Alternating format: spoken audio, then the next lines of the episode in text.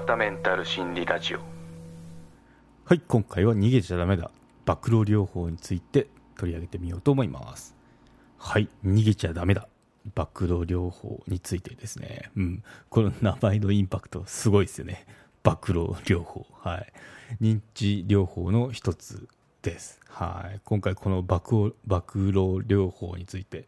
話をしていこうと思います。はい。そうですね。この暴露療法なんですけど、まあ、慣れの効果を軽減す慣れの効果を期待する。で辛いことは思い出すのも嫌なんですけど、まあ、逃げていては事態は改善しませんよ。しっかりと向き合いましょうねっていうその療法になりますね。でその方法としてはまずストレスに向き合いましょうねということが挙げられます。でその次はその場に行くとかそのなんかこうトラウマを抱えた場所とかですね行ってみましょうねとかあとは記録ですねどういったあのなんだろう感情が生まれてきたかっていうのを記録して見つめ直しましょうねっていう療法になります。はいということで関連書籍の方はまたリンクの方概要欄に貼っておきますので覗いてみてくださいということで紹介していこうと思います。はいそうですね。まあ、認知療法の一つでで PTSD や不安あと恐怖症の治療に多く用いられますという療法ですねで適応障害の場合はあの不全型 PTSD と言われるタイプに有効なことがありますよということでしたね。うんそうイメージしてもらうとなんかあの、まあ、靴箱みたいな箱を思い浮かべてもらうといいんですけど、まあ、そこその箱ですね。その箱の中になんかこう嫌なこと、嫌なものにはこう、臭いものには蓋をしろみたいなあるじゃないですか。ああいう感じでそう、どす黒い何かをあの箱の中に入れて、こう、押し込んでおくようなイメージを持ってもらうといいですね。で、それを押し込んでるだけだと、やっぱあの、辛い記憶っていうのが溢れ出てきますよねってことで、うん、蓋を抑える力があの強いうちはいいんですけどだんだん弱まってきたりとかあと中からこう記憶が溢れてきたりとかした時ってその圧力で蓋の蓋が開いてしまいますよといったあのイメージですね、うん、なんでそういったものをそういったことになるとどうなるかっていうとあの苦しむ結果になりますよね。で記憶を少しずつ思い出して怯えたりとか傷ついたりとかしてくるので、まあ、もうそうなったらあの見ないようにするんではなくてあえてもうじっくり向き合ってみましょうねっていう両方ですね。はい。暴露療法とはなんですけど、まあ、不安や恐怖の軽減に向く療法ですということで。で、まあ、怒りとかの軽減には向かないそうですね、うん、でできるだけ長時間続けることが効果が得られますよってことですね、うん、でまあ向き合うってことなんでちょっとこう嫌なことにも向き合わなきゃいけないですよね。なんでこう我慢する力が必要ですよっていうこと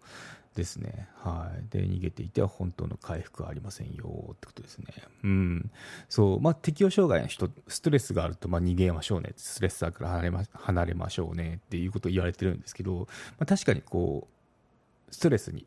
向かい合うっていうのは苦痛ですよね。で、まあ、いつまでも逃げて、痛いですけど、まあ、時に逃げられない時もありますよと、まあ、記憶にこう刻まれるとかそういった系ですよね。実際なんかこう明らかに例えばなんか職場があのブラック企業勤めてるブラック企業がストレス下がったらそこから離れるっていうふうなことは有効だったりするんですけど、まあ、そのなんだろう。離れても記憶に刻まれたりすると避けられないですよね。自分の中の話なんで。なんでこういう時にあの暴露療法っていいのかなと思いますね。うん。そう。ですね。なんでうん。まあ辛いですけど、まあ、そこまでこう傷心の傷とかなってしまったらそのあえてストレスをストレス状態にその陥ってしまいますけど、まあ、この実際にその向き合ってその克服していきましょうっていうようなあのアプローチになりますね。うん、なんでまあトラウマとかそういったのが多いのかなと思いますね。うん、なんでその対対処療法っていうかその対処としては、まあ、その方法ですね。どうやってその暴露療法してきますかっていうその手法の中でその場に行くっていうのがありますね。実体験に身をさらす方法ですね、うん、その場に行くなんですけど、うん、そう最も困難で苦痛を伴う治療法ですが自然災害のように恐怖が大きい場合はこの方法を用いることが多くあります。ということで、まあ、そのなんだろう、まあ、津波とかいうのがあると思うんですけどその実際にその浜辺に行ってみるとかいうところですね、うんはあ、辛いですけど、まあ、実際にその場に行ってみることで気づきっていうのもあったりするっていうのを期待しての両方になりますね。はい、でちょっと面白いなって思ったグラフがあってその、まあ、ストレスを回避する、まあ、逃げちゃだめなの。逃げ逃げるパターンですよね。回避するのとあとまあその実際にその先ほどの例で言うとその場に行くとか、まあ、爆療療法ですね。爆療療法をするのと、まあ、その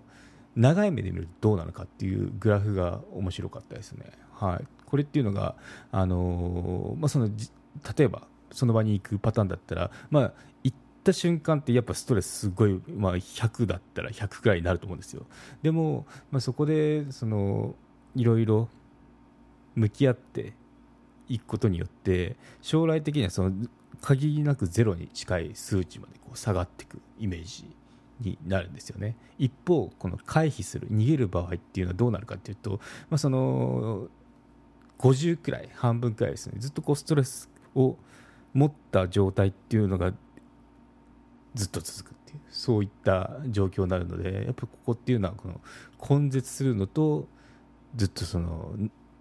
なんだろうしこりっていうのを抱えてるのどっちがいいですかっていう話ですよね。うん、なんでこれっていうのはあしっかりとこう向き合って克服するっていうのは必要なんだなって思いましたね。はい、逃げっぱなしだとずっとこう100のうち50のままずっとですよね。まあ、回向き合えば一一時はこの100ピークを迎えると思うんですけど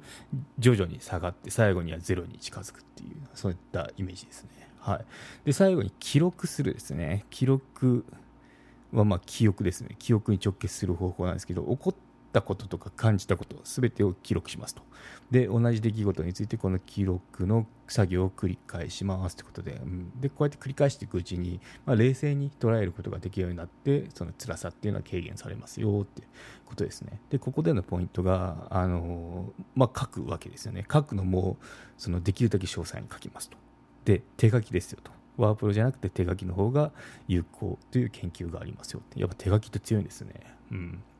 で読み直すですね。書けない日とかまあ書けないなんかこう書けないなって時あるじゃないですか。そういう時はまあ読み直すだけだってもいいんですよっていうことが言われてましたね。はい。なのでこれがこの3本柱ですね。はい、ストレスに向き合うですね。その蓋を開けてじっくりと見てみるってやつですね。でその場に行くとあと最後記録するっていう話ですね。うん、そうですね、まあ、経験談、私も適応障害になったんですけど、給食期間に試してみたんですよ、実は。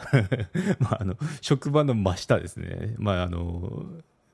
渋谷だったんですけど、渋谷のビルの真下真下に行ってみたんですよね、わざと。なんかここで同期とかするのかなとか、なんかこう、よく言われてたんで、その会社に近づくと汗が出るとか、なんかそんなこと言ってた、そういう風になってんじゃないかなって思って試してみたんですよね。ただ一切なかったですね。全然大丈夫でした。写真撮って帰ったぐらいなんで、うん、結構、あの、まあ、人によると思いますね、本当に。あの、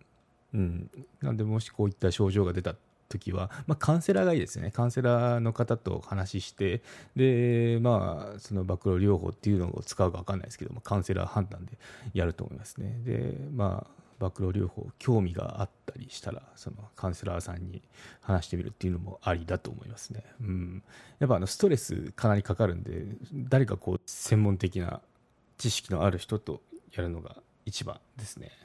はい、ということで今回のまとめにいきましょう。逃げちゃダメだ、暴露療法について取り上げてみました。はい、PTSD 不安、恐怖症の治療に用いられますよってことですね。はい、逃げずにじっくりと向き合うことは不安の解消につながる場合がありますよっていうことを紹介してみました。はい、ということで今回は以上となります。よろしければ高評価、コメントをいただけると励みになります。番組の登録はまだの方はご登録もどうぞよろしくお願いいたします。メルマガもやっていますので、ご登録のほどどうぞよろしくお願いいたします。エピソードの概要、要点をまとめてますので、サクッと情報のインプットに最適です。概要欄のリンク、もしくはひろわた .com を訪れてバナーをクリック、またはメニューのメルマガをクリックして登録してください。はい、ということで今回は以上となります。ではまた。有料チャンネルのご案内をいたしますサブスク版チャンネル「ひろわたメンタル心理ラジオプレミアム」を Apple Podcast で木曜に配信中。サブスク会員は今までの会員限定エピソード全てを聞くことができます。Windows の方も iTunes から聞くことができます。トライアル期間も設けてございます。ご登録して応援いただけると励みになりますのでどうぞよろしくお願いいたします。